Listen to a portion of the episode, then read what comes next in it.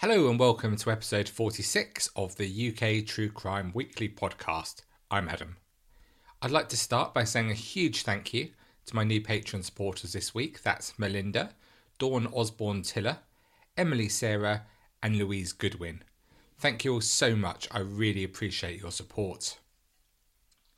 Also, a shout out to the London True Crime Meetup, which is happening on Saturday night in the Trafalgar pub in central London from 5. The hosts of the excellent British podcast They Walk Among Us and Red Handed will be there, which will be super cool. I'm really looking forward to meeting them. But just to lower the tone and to dilute the quality, I'll also show my face there from about 5 to 7. Not for too long, as any longer nowadays, and I'm likely to wake up in Acapulco dressed as a character from Harry Potter sometime in December. When you get there, if you don't know me, I'm the one with the boyish yet mature film star good looks who answers to What would you like to drink, Adam? Please do come and say hi. Brexit, Trump, Leeds United top of the championship, people still listening to this podcast. The last couple of years have really seen some extraordinary events. I wonder if you would agree with me that in our society, unless you live somewhere like North Korea, respect for authority is eroding, and belief in the official story being told by the establishment is as low as it's ever been. Well, just look at the rise in the number of people who genuinely believe in conspiracy theories as they search to make sense of what's happening in this world of constant change. There are, of course, many reasons for this, but in the UK, one contributing factor had to be the political expenses scandal of 2009. Do you recall those days? I remember it clearly as every day the Daily Telegraph newspaper brought new details to a disbelieving public. The allowances and the expenses falsely claimed by our politicians led to sackings, resignations, and even imprisonment for a number of politicians. Today we examine one story from this time, but before we do so, let's put the story in context by looking at what else was happening at this time. In July 2009, Top of the charts in the UK was Evacuate the Dance Floor by Cascada, ahead of Michael Jackson with Man in the Mirror. In the US, the top spot was filled with the Black Eyed Peas with I Got a Feeling. Call it a hunch, but I reckon you might just be familiar with that one. The Black Eyed Peas topped the album charts in Canada, and in Australia, the essential Michael Jackson was in the album top spot. In the news this month, Jadranka Kosor became the first female president of Croatia. The Statue of Liberty's crown opened to visitors eight years after the appalling attack on the World Trade Center in New York. Serena Williams and Roger Federer were champions at Wimbledon. And Harry Patch, the last British survivor of the First World War trenches and briefly the oldest man in the UK, died at the age of 111. The revelation of the many expenses claim made by members of the UK Parliament over the previous years, which emerged in 2009, well, they were dodgy to say the very least, and in many cases they were clearly downright fraudulent. The disclosure of the widespread misuse of allowances and expenses permitted to MPs aroused widespread anger among the UK public, and it resulted in a large number of resignations, sackings, deselections, and retirement announcements together with public apologies and the repayment of some of these expenses. Several members or former members of the House of Commons and members of the House of Lords were prosecuted and even sentenced to a spell in the slammer. And people in the country were pleased to see it. You really couldn't make up some of the stories. Tory Grandy, I love that expression, Sir Peter Viggers claimed £1,645 for a duck house. Apparently, this is a sort of a kennel, one and a half metres high, floating on the estate lake out of foxes and other harm's way. Yep, this is the pond on his estate. It's fair to say that Viggers wasn't a regular at the local food bank. His expenses revealed that he was paid more than £30,000 of taxpayers' money for gardening over three years, including nearly £500 for 28 tonnes of manure. Then there was Douglas Hogg, a former Tory cabinet minister. The costs of having his moat cleared, piano tuned, and stable lights fixed at his country manor house. Yep, you heard correctly. He claimed taxpayers' money to have his moat cleared. The excuses on being caught are often very amusing too. Please search on YouTube for a medley of the best ones. OCD, dyslexia, and other physical excuses we used. It was shameless, really. The Ulster Unionist MP, who volunteered to repay a rent overpayment, is pretty common. She said, I'm very angry that the fees office did not draw my attention to my mistakes at the time, especially as I had on various occasions specifically written on claim forms that I wanted them to be checked. The pressure on me was enormous at that time, pre devolution, when every piece of Northern Ireland legislation had to go through the House of Commons, and I was the only Ulster Unionist voice. I think that's what made it worse for many of us getting caught with your hand in the till, you know, that's bad enough, but not admitting it and coming up with that sort of claptrap, well, it makes it so much worse, don't you think? But for all of these cases, the reality is that there's a very personal story behind what happened once they were discovered and publicly shamed. As I said, many politicians stood down at the next election and lost their career, and some will never have recovered fully from the loss of their reputation for integrity. You know, the moat cleared, the duck house. How can these guys ever be taken seriously again? For others, the stress of facing the anger from the public for their behaviour and being mocked for their conduct would have affected their health and their relationships. And for some who went to prison, their lives would, of course, never be the same. I know it's hard to feel sympathy especially as at this time so many of these politicians were hard on so called benefit scroungers who they accused of stealing from taxpayers. The beautiful irony.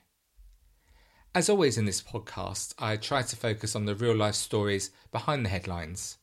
And today, we take a look at a man in the heart of the expenses scandal. And for me, he kind of summed up the whole mess, which is why I really want to talk about his story today.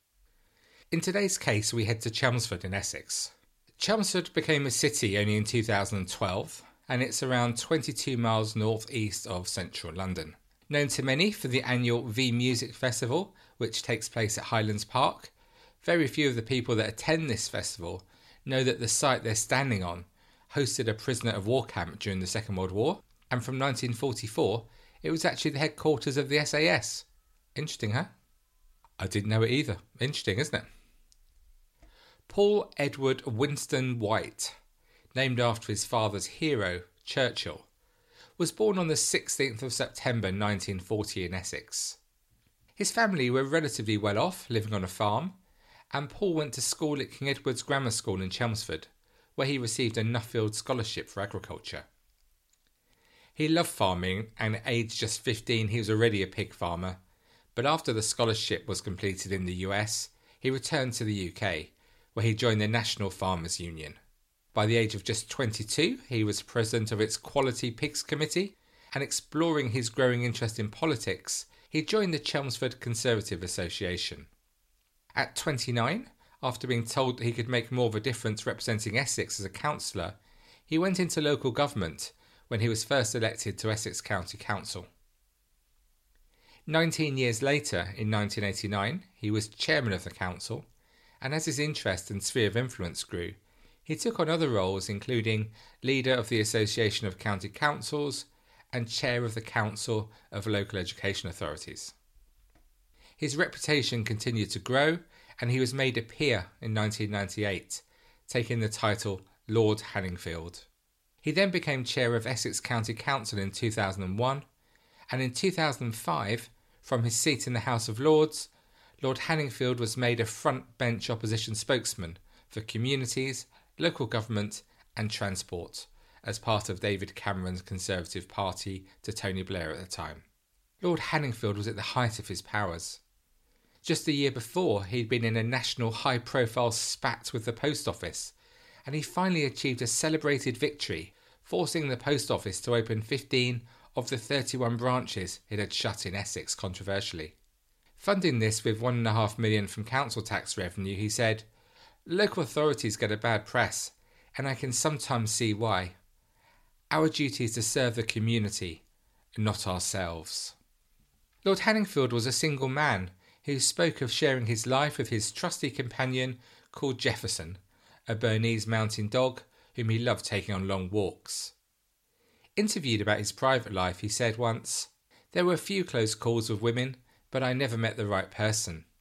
However, I have no regrets and a wonderful close family. And you could say I'm married to the job. But this didn't mean he'd nothing else in his life. In another interview, he spoke about his plans to drive to India, his favourite holiday destination, in the summer of 2009. He said, It will mark the 40th anniversary of my first visit there, with a friend, in an ex army Humber truck. We got arrested in Iran for accidentally camping in a military base.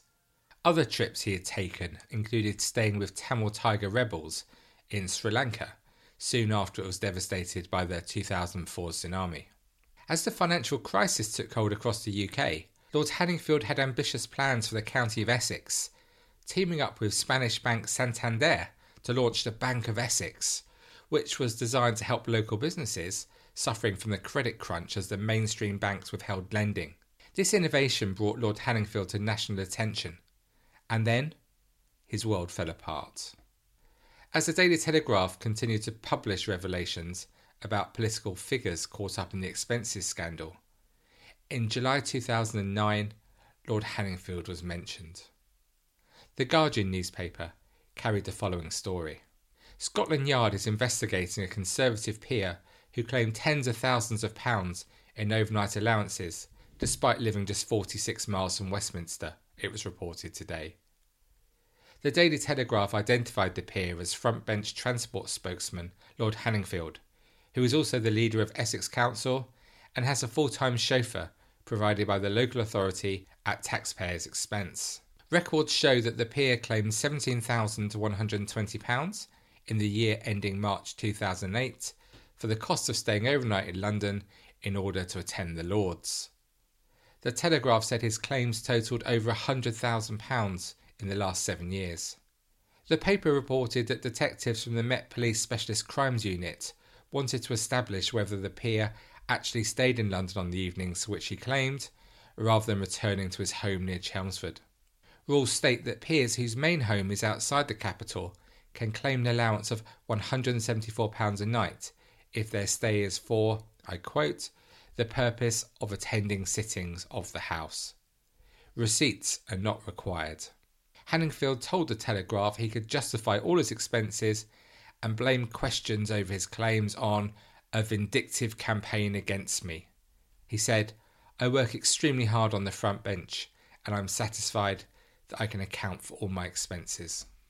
Hanningfield blamed his predicament on an outspoken critic of his behaviour, the local MP for nearby Colchester, Bob Russell. The two had clashed on many occasions, and Bob Russell was pretty outspoken, openly complaining about Hanningfield, which is why the authorities scrutinised his expenses in detail. He was one of the last people to have his expenses looked at in so much detail. When asked why Bob Russell would do this, Hanningfield explained, As leader of the county council, I used the council car because I was here, there, and everywhere. He knew I'd been to the House of Lords in it. I couldn't have done both jobs if I hadn't had the car to get me around. So clearly, Bob Russell was thinking, hold on, why is he claiming all this money for overnight expenses when the council pays for his chauffeur? He'd have just come home. Chelmsford's what, 45 minute journey from the House of Lords?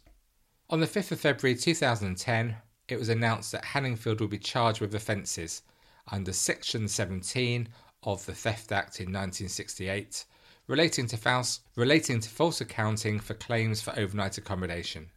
He immediately resigned as the opposition spokesman for communities, local government and transport, and later on that day, he also resigned as leader of Essex County Council, and David Cameron withdrew the party whip from him in Parliament. The next year, 16th of May 2011, his trial began at Chelmsford Crown Court. It was alleged that the 70 year old, who was tried under his real name, Paul White, had falsely claimed almost £14,000 for overnight accommodation in London, when on most nights he was returning home to his bungalow less than 50 miles away from the capital. During his eight day trial, the jury were told on one occasion when he claimed expenses for accommodation, he was actually on a flight to India. He submitted more than £500 in false travel claims for car and train journeys it was alleged he never made, and he even doubled the mileage from his home to the train station. As we've said, under the rules, peers could claim an allowance of up to £174 a night with no receipts necessary. But the investigation discovered that on most nights when he claimed to be in London, he had actually been using his chauffeur driven car, provided by Essex County Council, to travel back home. Hanningfield, who had denied six charges of theft by false accounting, told the court he'd made claims for accommodation and travel because all the other peers were doing it. He said, I do know other peers who made similar claims, but I won't name them. During the trial, he insisted that his public duties meant he'd often been out of pocket, and his claims had simply been making up what he had spent elsewhere. He said in his defence, I do not need an extravagant lifestyle. Most of my clothes are from Marks and Spencer. I enjoy the occasional glass of wine, but that's about it. I've no savings, no stocks and shares, nothing like that. He was also asked whether it had been appropriate to claim for someone to walk his pet, the dog Jefferson, but he became emotional as he told the court that the animal was crucial to my life. As I lived alone, I wouldn't survive without my dog.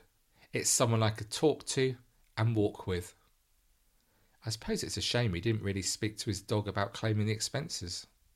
The court heard that when he was interviewed by police, he told them, I've done the same as 500 or 600 other peers. I averaged them out because of my expenditure. I've claimed what I thought I could within the law. I've never done anything illegal in my life. He added, I've put so much money into my public life, I regret ever becoming a peer. He added that except for his dog, there was nothing really else for him outside work.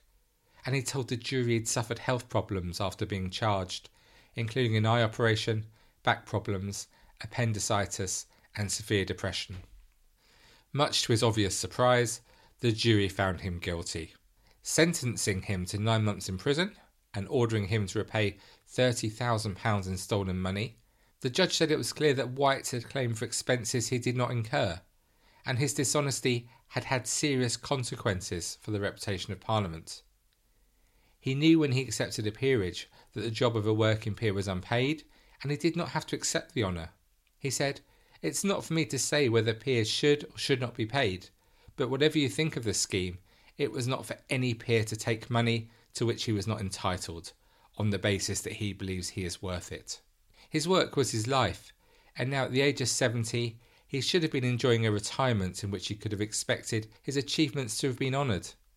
Instead, he's been convicted of fraud by a jury drawn from the county that he served for so long, and it's as an expenses cheat that he'll be partly remembered. Great trust was placed in peers to be honest in their claims for expenses.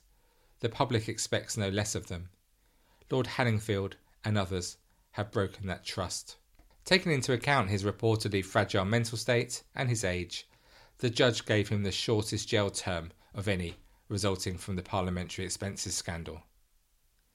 The fact that he'd been diagnosed with clinical depression and had expressed suicidal ideas at the thought of being sent to prison was acknowledged by the judge, and he said it would be harder for him than for others who are mentally and physically fitter. But he also said there had to be consistency in the sentencing across different expenses cases. I wonder how he felt that day in the cells under Chelmsford Prison waiting to be taken to jail. Or as he was processed like all the other prisoners, with all the trappings of his privilege removed, or even whether he actually slept that first night in his cell. He was certainly in familiar company. Two cells away was former Labour MP Jim Devine, who was jailed for claiming over £8,000 worth of false invoices, while on the upper floor was fellow Tory Lord Taylor of Warwick, jailed for false accounting to the tune of £11,277. But he didn't have to worry about these things for long, as just three months later, after serving just a quarter of his sentence, he was back home. Talking to the local newspaper, he said he was relieved the ordeal was over, but said there was much more to tell.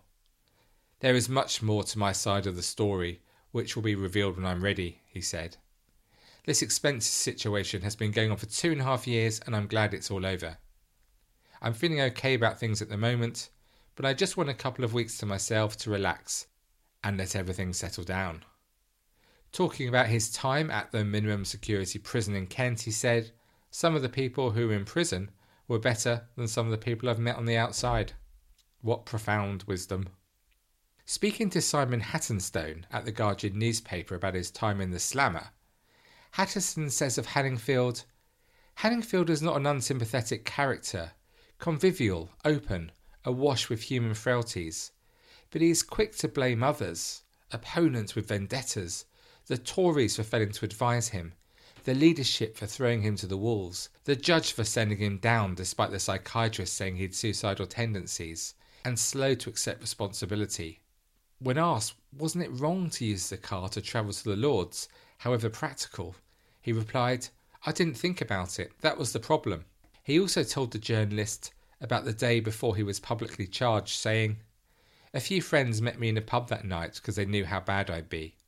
Next day, it was announced on TV at 11am that I was going to be charged. I resigned as frontbench spokesman of the Lords and leader of the council that day. It was a very traumatic day. Actually, he said, he didn't properly crack up until the following Christmas. I felt panic, terrible, so I went to a psychiatrist and he put me on the Prozac stuff. I'm not on as much now as I was then. During times like that, you just want to get home for the dog. But just days after his release and giving the interview to the Guardian newspaper, he was again rearrested, this time for allegedly fiddling his expenses whilst leading Essex County Council. The council published a full list of his spending on his credit card between 2005 and 2010 as part of its review of spending at the authority. It detailed thousands of transactions, including spending on flights, train journeys, meals, and hotel stays while he was leader of the authority. The report found that although the period reimbursed costs identified as being personal spending, there had been issues with a lack of receipts and expenditure above recommended guidelines.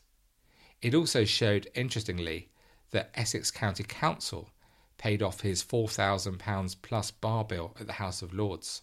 But early in 2012, City of London Police announced to be taking no further action as there was insufficient evidence of fraud. Quietly returning to the House of Lords, Hanningfield hadn't appeared to learn any lessons from his past conduct.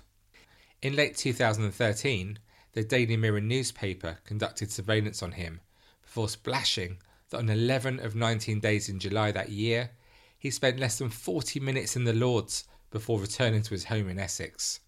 By even spending that little time at the House of Lords, he was eligible for the £300 daily allowance paid to peers. His shortest attendance during the month was 21 minutes, and the longest was more than five hours, the Mirror said with a total of £5,700 claimed in attendance allowance over the month and 471 in travel costs for exceptionally little work. Responding to their allegations, he said, Lots of peers go in and check for their expenses, but they are using their expenses for a lot of things entertaining, employing people. Clocking in and out of Parliament is only part of being a peer. By the time I have people at home to help, time I have people in the House of Lords to help me, I spend something like £150 a day on expenses, so I don't really make any profit. I have to live, don't I? I don't do anything else. How do you think I'm going to eat? How am I going to pay my electricity bills? My income from the Lords will be about £30,000 a year. I pay about 18000 in expense to other people, so I end up with about £12,000 a year. He told the newspaper, I can name 50 that do it. I see the same people go in and out as I do. I don't want to be persecuted. His fellow peers weren't impressed and gave him the strongest sanction available to them, banning him from the House of Lords for one year. The evidence that the pilfering peer gave to the committee is almost comical. He, his main argument was he needed to pay someone to feed his hens, as you do. The committee at the House of Lords released the following statement Lord Hanningfield was unable to point to any specific work that he'd undertaken on the 11 days discovered by the Commissioner's investigation, the committee said. In our view, it is clear that the daily allowance should only be claimed on those days when parliamentary work has been undertaken. We recommend that Lord Hanningfield be required to repay to the House the £3,300 he wrongly claimed, and he be suspended from the service of the House until the end of the current Parliament. Others were seriously unimpressed by this punishment for his clear abuse of privilege.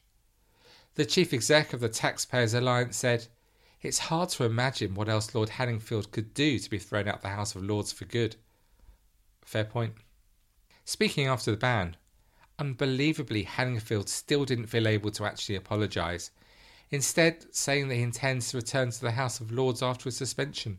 He added, Following my release from prison, I was suffering from psychological and physical health problems. I was anxious about returning to the House, and while it was thoughtless of me to claim the full allowance on the 11 dates in question, considering I spent so little time on the parliamentary estate, I never attempted to hide any of these transgressions, simply because I was unaware that what I was doing was wrong. I regret that my mistakes have ultimately resulted in me being suspended from the House, but I would like to assure the people and organisations I was in the process of helping that I'll continue the work that I've started outside the Lords to ensure that our efforts will not be wasted upon my return. In his statement, he once more told of his belief that many other peers also claim the £300 a day supplement as a form of salary. Like many other lords, I believe the allowance to be a de facto salary, something which the Commissioner himself conceded in his report is an acceptable way to view it.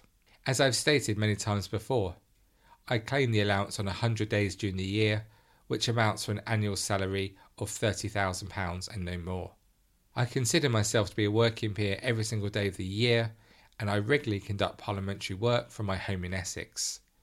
And so, even if I'm not speaking in the House or participating in a debate or a vote, I'm still required to travel to the House in order to claim the allowance, just as there are many more days in a year where I work all day and not claim at all, he said. But following the release of this report, the Met Police began an investigation of their own, and they decided to charge him for submitting the false claims. Hanningfield, obviously, denied the charge of false accounting, and the case was referred to the Crown Court. But dramatically in court, it was revealed that the House of Lords had sent an email at the last moment that meant the court effectively had no power to try Hanningfield. The House of Lords had said it had exclusive cognizance over the issue meaning that it was outside a court's jurisdiction and destroying the prosecution's case. Once this had happened, the prosecution were left with no option but to offer no evidence, and the judge, the Recorder of Westminster, recorded a not guilty verdict, allowing the disgraced peer to walk free. The judge said, It's not widely understood, even among lawyers, I suspect, that the criminal courts in this country do not have jurisdiction over every alleged criminal wrongdoing. There is a particular aspect of that that relates to that which has or has not been done in relation to the activities of Parliament. Hmm, how does that look to you? Was Hanningfield facing justice in the same way as you or me would? Or maybe someone on benefits who was accused of stealing? No, I totally agree. It doesn't feel right at all, does it? He was going to go to jail, wasn't he? Clearly going to go to jail. It was a clear case. But it's not just us. Others were appalled at this lack of justice. Sir Alistair Graham, Parliament's former standards watchdog, said, It's going to give the perception that once again the elite are looking after their own. And this goes back to what we said at the very start of the podcast, doesn't it? We wonder why people in general have less respect for authority when you see these sort of actions take place. Was Lord Hanningfield humble after this? No, of course he wasn't. Instead, he demanded an apology from the Crown Prosecution Service after accusing them of hounding him because he's part of the establishment. He said, The CPS were really determined to try and get me. There's no doubt they thought I was a bit of an easy target. They should apologise because they shouldn't ever have pursued it. There's obviously a thing against politicians. To a certain extent, I'm part of the establishment, and they are out to get the establishment. They want to be popular. And that's where we are today. The ex pig farmer, who appears to struggle making a distinction between public and his own money, is a free man who still attends the House of Lords and no doubt picking up his allowance daily, still believes he's done nothing wrong, and seeing himself as the victim of a witch hunt. In his interview with The Guardian after being released from jail, this attitude was evident. He told the journalist, a good friend said to me the other day he would have thought I'd committed at least two murders for the amount of publicity I've had. And what does he think? Well, with hindsight, I feel I made a big mistake in assuming House of Lords expenses were legitimate, and I've obviously done something wrong. And I've paid the price for it by going to prison, a big price. And now I've actually got to earn my respect back. I understand that. But as he got out of the car, he called the journalist back to tell him, But I'm sorry if I don't feel like a double murderer. I just don't. To me, it's pretty clear that for all his talk, he doesn't feel sorry at all for what he's done. In reality, he just feels sorry that he got caught when so many others were doing the same thing. So is it possible to have any sympathy for him? I'm not so sure. Maybe he performed to a high standard in his career and he helped many people in doing so. But now, looking at it, the whole story is pretty damning, isn't it? And it highlights the widespread belief that the majority, not all, but a sizable majority, of our politicians are in it for what they can get rather than more lofty ideals. Is that a fair assessment, do you think? It's hard to know how is the nerve to show his face at the House of Lords, isn't it?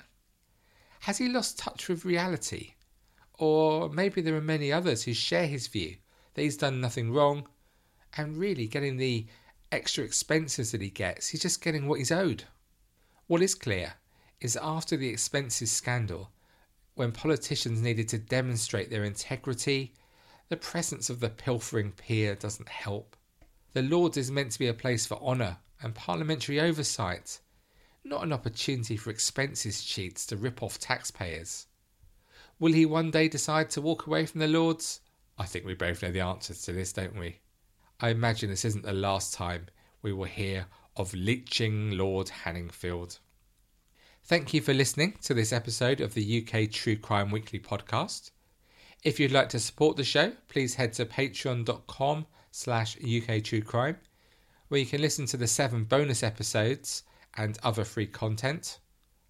Please also head to the Facebook group where we discuss all aspects of UK true crime and other burning issues of the day, such as, well, should milk go in before or after the water when making tea? But that is all from me for today. So, unless we catch up in the pub on Saturday, let's speak again next week. Until then, please take it easy and most importantly, stay classy. Cheerio.